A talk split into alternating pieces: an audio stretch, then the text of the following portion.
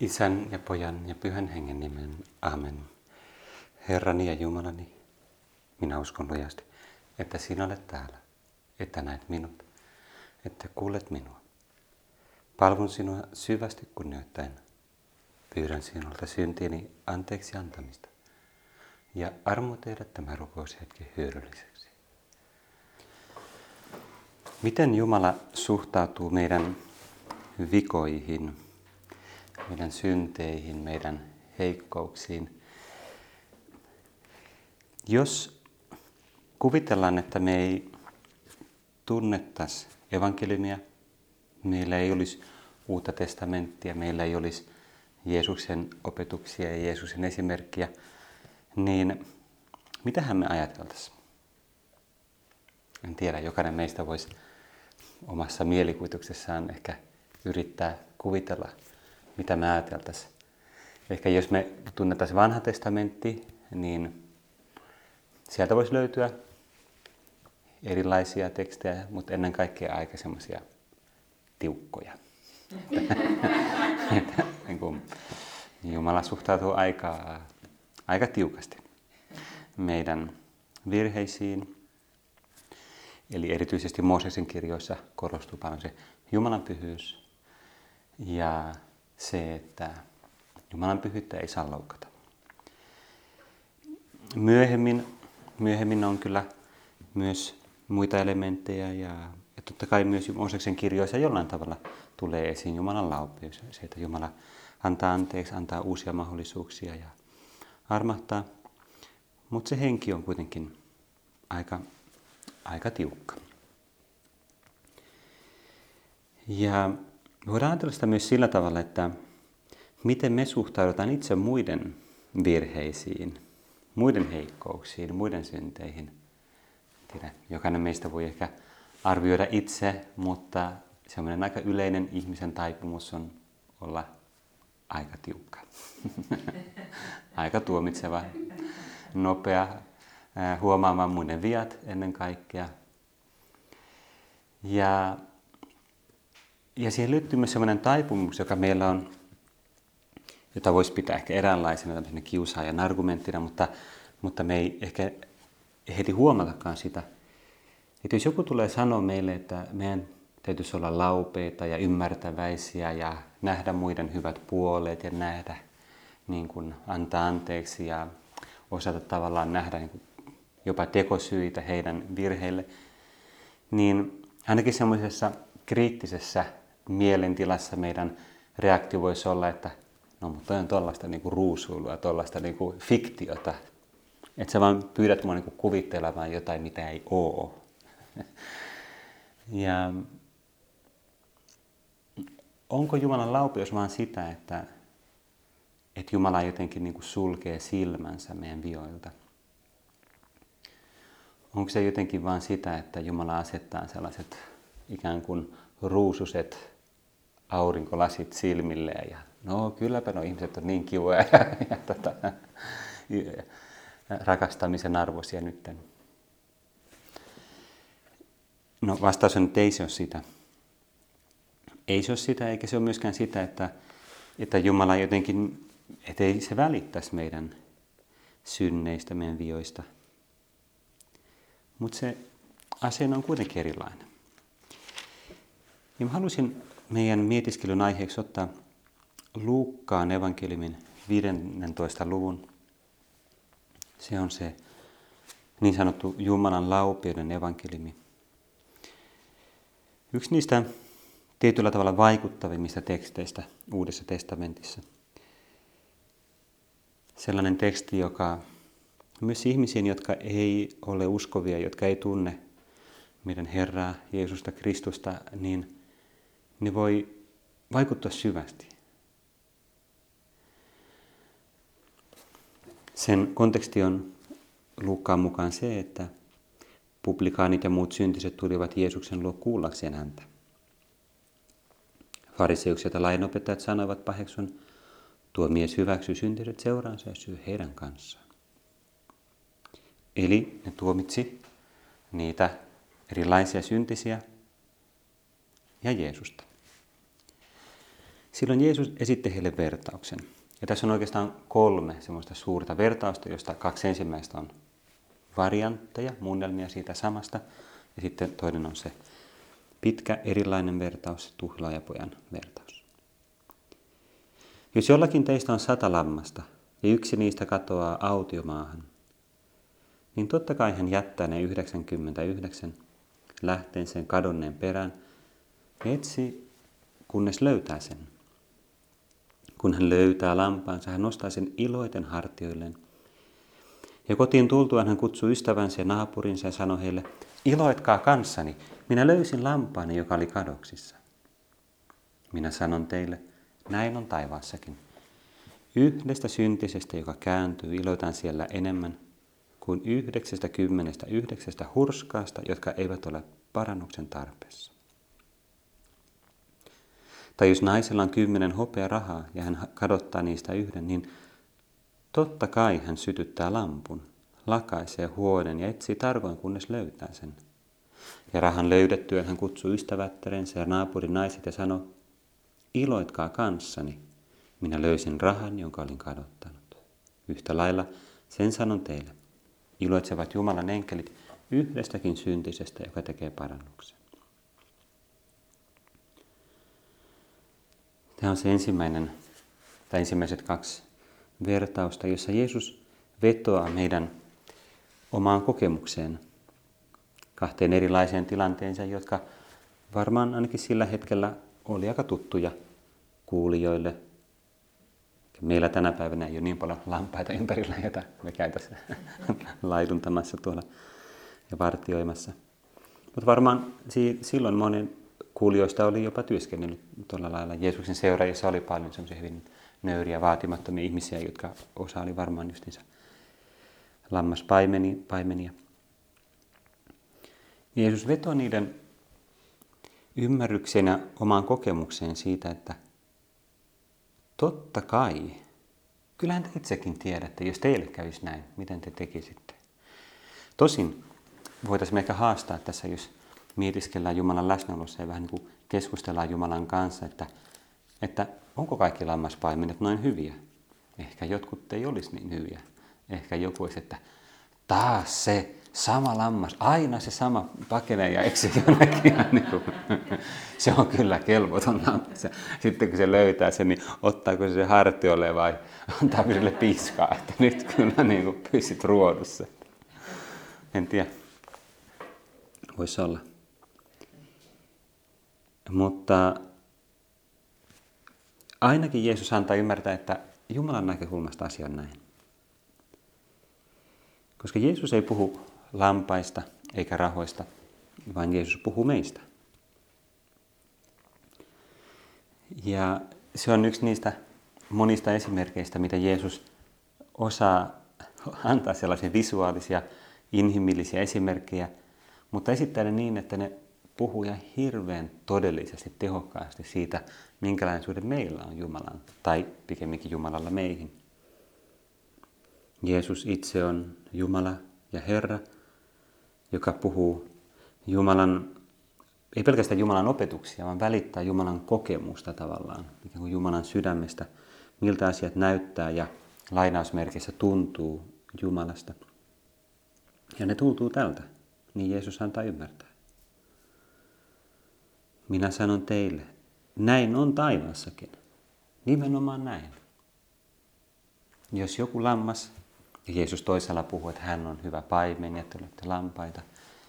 Jos joku lammas katoaa autiomaahan, autiomaahan, eli pois Jumalan valtakunnasta, pois elämän piiristä, pois Jumalan rakkaudesta, luonnonvoimien armoille, mm, pimeyteen, kuumuuteen, kylmyyteen, millaista siellä nyt onkaan, niin totta kai hän jättää ne 99. Lähtee sen kadonneen perään ja etsii, kunnes löytää sen. Kuka on se lammaspäivän, joka tekee näin Kristus itse? Ja jopa yhden kadonneen takia hän tekee niin. Ja kun hän löytää lampaansa, hän nostaa sen iloiten hartioilleen. varhaisessa kirkossa tehtiin sellaisia erilaisia, niitä on säilynyt niissä katakombeissa esimerkiksi niitä maalauksia, tämmöisiä uskonnollisia maalauksia. Ja yksi tunnetuimmista tavoista, yleisimmistä tavoista esittää Kristus on hyvä paimen. Ja se kuvataan just niin, että semmoinen paimen, ihan yksinkertainen piirros, jonka hartiolla on lammas. Jeesus on se hyvä paimen ja me ollaan niitä lampaita, jota, jotka ehkä useinkin katoaa autiomaahan ja Jeesus aina uudelleen lähtee, lähtee toiveikkaana etsimään meitä, lähtee meidän perään, kunnes löytää ja nostaa iloiten hartioille. Ja ehkä se, mikä mua ainakin erityisesti liikuttaa tässä vertauksessa aina kun tätä luen ja kuuntelen, on se ilo, mistä Jumala puhuu. Se, että Jumala haluaa jakaa muiden kanssa sen ilon. Tosiaan en tiedä, onko meillä ihmisillä samaa taipumusta, että jos me ollaan kadotettu jotain ja sitten me löydetään se, niin sitten me kutsutaan naapurit ja kaikki, että tulkaa iloitkaa mun kanssa. Mutta Jeesus käyttää sellaista kieltä puhuakseen Jumalan halusta jakaa iloa muiden kanssa. Ja sanoo ihan eksplisiittisesti, että yhdestä syntisestä, joka kääntyy, iloitaan taivaassa enemmän, enemmän kuin jopa niistä muista pyhistä.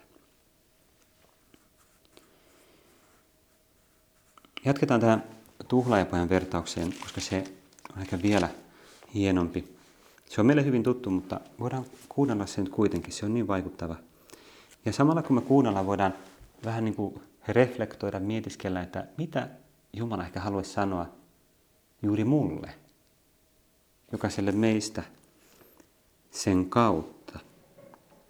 Meidän on hyvä usein raamattua lukiessa tai kuunnellessa esittää se kysymys, että Jumala, Herra, mitä sä haluat sanoa juuri mulle tällä kertaa? Joskus, kun ne tekstit on jo meille tuttuja, niin me voidaan rutinoitua ja kuunnella vähän sen. No mä tiedän sen, mä en kiinnitä paljon huomiota. Mutta aina Jumala voi sanoa jotain ehkä vähän erilaista meille. Eli kuunnellaan ja pyydetään samaan aikaan pyhä henkeä innottamaan meitä, valasemaan meitä. Jeesus jatkoi. Erällä miehellä oli kaksi poikaa. Nuorimpi heistä sanoi isälleen, isä, anna minulle osuuteni omaisuudestasi. Isä jakoi omaisuutensa poikien kesken. Jo muutaman päivän päästä nuorempi kokosi kaikki varansa ja lähti kauas vieraille maille. Siellä hän tuhlasi koko omaisuutensa viettäen holtitonta elämää. Kun hän oli pannut kaiken menemään, siihen maahan tuli ankara nälänhätä ja hän joutui kärsimään puutetta. Silloin hän meni erään sikalaisen miehen palvelukseen ja tämä lähetti hänet tiluksilleen sikopaimeneksi. Nälkänsä hän olisi halunnut syödä palkoja, sikojen ruokaa, mutta niitäkään ei hänelle annettu. Eli jos mä hetkeksi keskeytän lukemisen, niin tulee mieleen siis taas Jeesus hyvin yksinkertaisin sanoin ja kuvin kuvaa syntiä hyvin taitavasti. Synti on sitä erkaantumista, sitä, että vapaasti lähetään ikään kuin meidän isän talosta, Jumalan talosta. Pyydetään, että me saataisiin omaksi se, mikä ikään kuin kuuluu meille. Vaikka se myöntääkin, että anna minulle osuuteni omaisuudestasi. Se ei oikeastaan mun, mutta se poika haluaa, anna se, mikä mulle ikään kuin kuuluisi. Tässä ei kuvata ollenkaan sitä Jumalan surua siitä, että se poika lähtee, mutta kuitenkin kuvataan tosi elävästi sitä, että synti ei johda onnellisuuteen, vaan puutteeseen, nälänhätään, niin kuin käy jokaiselle syntiselle. Henkisesti tulee nälkä. Henkisesti kärsii puutetta, koska meidän sielu on tehty, meidän sydän on tehty Jumalaa varten. Ja, ja se on rauhaton, niin kuin Pyhä Augustinus sanoi, se on rauhaton, kunnes se lepää Jumalassa. Silloin poika meni itsensä ja ajatteli, minun isäni palkalaisella on kaikilla yllin kyllin ruokaa, mutta minä näen täällä nälkään. Ei, nyt minä lähden isäni luo. Ja sanoin hänelle, Isä, minä olen tehnyt syntiä taivasta vastaan ja sinua vastaan. En ole enää sen arvoinen, että minua kutsutaan pojaksesi. Ota minut palkkalaistesi joukkoon. Niin hän lähti isänsä luo. Ja se on tavallaan objektiivinen se poika siinä. Se on tehnyt syntiä taivasta vastaan ja isänsä vastaan. Se ei ole enää sen arvoinen, että kutsutaan pojaksi. Mutta kun poika vielä oli kaukana, isä näki hänet ja heltyi. Hän juoksi poikaa vastaan, sulki hänet syliinsä ja suuteli häntä. Poika sanoi hänelle, Isä, minä olen tehnyt syntiä taivasta vastaan ja sinua vastaan. En ole enää sen arvoinen, että minua kutsutaan pojaksesi. Mutta isä sanoi palvelijoilleen, hakekaa joutuin parhaat vaatteet ja pukekaa hänet niihin. Pankaa hänelle sormus sormeen ja kengät jalkaan. Tuokaa syöttö vasikka ja teurastakaa se. Nyt syödään ja vietetään ilojuhlaa. Minun poikani oli kuollut, mutta heräsi eloon. Hän oli kadoksissa, mutta nyt hän on löytynyt. Niin alkoi iloinen juhla. Vanhempi poika oli pellolla. Kun hän sieltä palatessaan lähestyi kotia, hän kuuli laulun, soiton ja tanssin. Hän huusi luokseen yhden palvelijoista ja kysyi, mitä oli tekeillä. Palvelija vastasi, veljesi tuli kotiin ja isäsi käski teurastaa syöttövasikan, kun hän sai hänet terveenä takaisin. Silloin vanhempi veli suuttui eikä halunnut mennä sisään.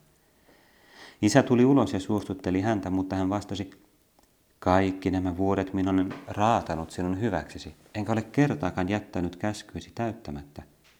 Silti et ole koskaan antanut minulle edes vuohipahaista juhliakseni ystävieni kanssa. Mutta kun tämä sinun poikasi tulee tämä, joka on hävittänyt omaisuutesi porttojen parissa, sinä teurastat hänelle syöttövasikan. Isä vastasi hänelle, poikani, sinä olet aina minun luonani, ja kaikki mikä on minun on sinun. Mutta olihan nyt täysi syy iloita ja riemuita. Sinun veljesi oli kuollut, mutta heräsi eloon. Hän oli kadoksissa, mutta on nyt löytynyt.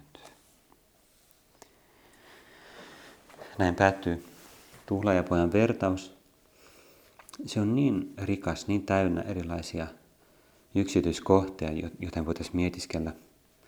Ja olisi hirveän kiinnostava kuulla, mitä, mitä teille tuli ehkä mieleen tai mitä Jumala ehkä kehotti kunkin sielussa, ajatuksissa. Jos ei mitään ihmeellistä, no ei se mitään, mutta, mutta tota, hmm. ähm, no mä kommentoin muutama yksityiskohta, jotka tällä kertaa kiinnitti huomiota. Yksi on, yksi on se, miten hienosti tässä kuvataan rippiä ja ripin sakramenttia. Siis Jeesus ei puhu eksplisiittisesti ripistä, mutta, mutta se ajatus, että ripissä me ikään kuin mennään Jumalan luo ja sanotaan, että, mä olen tehnyt syntiä. Mä olen oikeasti tehnyt mä otan vastuun siitä. Ja kuitenkin rippi on ilon sakramentti. Niin kuin Pyhä Josemaria esimerkiksi aina sanoi, ilon sakramentti. Ja tässä on niin kuin, synnin tunnustuksen seuraus on ilojuhla ilojuhla, koska se on elämän juhla, se on elämän hetki, se on uudelleen syntymisen hetki. Ja se toinen asia siinä on ennen kaikkea se, että kun aikaisemmin puhuttiin tästä Jumalan laupeudesta ja siitä, että heitin sen kysymyksen, että miten Jumala suhtautuu meidän heikkouksiin, meidän virheisiin, meidän synteihin ja niin edespäin, semmoinen ensimmäinen vastaus olla, että Jumala suhtautuu laupeasti. Mutta sitten se voisi ymmärtää tietysti väärin niin, että Jumala suhtautuu niin kuin, ähm, mm, niin kuin se olisi yhden tekevää, niin kuin välinpitämättömästi. Mutta eihän siitä ole kyse ollenkaan. Siinä aiemmassa, aiemmassa kahdessa vertauksessa ilo taivaassa johtui siitä, että se oli löytynyt. Se lammas ja se raha oli löytynyt ja ne oli taas Jumalan kanssa, siis ne sielut, ne lampaat, rahat, oli tullut takaisin. Mutta tässä kuvataan vielä paremmin sitä, että se syntinen, se poika, tuhlaaja poika, puetaan parhaisiin vaatteisiin, pannaan sormus sormiin ja kengät jalkaan, sitä ravitaan. Eli Jumala on se, joka, no varmaan se vieti myös suihkuun tai kylpyyn tai jotain, kun se oli siellä sikojen kanssa peseytymään. Mutta sen jälkeen se puetaan ikään kuin Jumalan rikkauksiin, Jumalan pyhyyteen. Siitähän on kyse kääntymyksessä. Jumala muuttaa meidät. Ja ehkä ainakin yksi syy siihen, miksi Jumala kykenee olemaan niin laupias meidän heikkouksia kohtaan ja meidän ihan todellisia syntejä kohtaan, on se, että Jumala tietää, että hän voi pyyhkiä ne pois ja hän voi pukea meidät pyhyyteen. Hän kykenee siihen. Koska jos me palataan siihen kysymykseen siitä, että miten me suhtaudutaan itse muihin ja muiden vikoihin ja muiden synteihin. Me ollaan aika kärsimättömiä yleensä. Me ollaan usein tuomitsevia. Ehkä, en tiedä, se on sellainen ajatus, joka tulee tässä aika spontaanisti mieleen, että ehkä osittain se johtuu siitä, että me koetaan tavallaan tiettyä sellaista voimattomuutta myös me ei kyetä muuttamaan sitä toista ihmistä ja, ja se meidän voimattomuus muiden vikkojen ja syntien edessä voi herättää meissä sellaista kärsimättömyyttä. Miksi Jumala on niin kärsivällinen? Koska Jumala on niin voimakas. Ja Jumala tietää ne kaikki mahdollisuudet, joita meillä ja kaikilla ihmisillä on. Mahdollisuudet, joita niillä on Jumalan silmissä. Ei niin omissa silmissä välttämättä, jos se olisi kiinni niiden omista kyvyistä, niiden omista mm, halusta, pyrkimyksistä tulla paremmaksi ja niin edespäin, niin, niin ei Jumalakaan ehkä olisi kauhean optimistinen. Mutta sikäli kun se on kiinni Jumalasta ja hänen kyvystä, me tar- se tar- Jumala tarvitsee vain sitä meidän nöyrtymistä, se meidän vilpittömyyttä ja sitä meidän, että me palataan ja annetaan Jumalan auttaa meitä. Annetaan Jumalan pyhittää meitä, puhdistaa meitä rikastuttaa meitä omilla lahjoillaan. Ja silloin hän voi. Silloin hän voi tehdä suuria. Ja tämä tuhlaajan vertaus, voisi sanoa, että tämä on vertaus Jumalan laupeudesta, mutta se on vertaus myös pyhyydestä. Sitä me tämä on todellinen pyhyys. Koska tässä on tämä vanhempi poika. Ja vanhempi poika, niin kuin monet kirkkoiset tulkitsi sitä niin, että tämä tuhlaajapoika on vähän niin kuin, no tämä on oma kysymys historiallisesti, mutta tuhlaajapoika oli vähän niin kuin pakanat, jotka sitten tuli kristityiksi, ja vanhempi poika oli vähän niin kuin ne juutalaiset fariseukset, jotka oli ollut tosi uskovia, mutta sitten loppujen lopuksi ei tehnyt, ei elänyt Jumalan tahdon mukaisesti. No se nyt ei meidän tässä tarvitse ruveta juutalaisia tuomitsemaan, ei se ole se pointti, vaan mutta se kuvaa tosi hyvin näitä fariseuksia, jotka tässä justiinsa tämän luvun alussa paheksu Jeesusta ja niitä muita syntisiä. Miksi ne paheksu? Koska ne oli niin pyhiä. Ne oli niin uskollisia Jumalan laille. Ja noi toiset ei.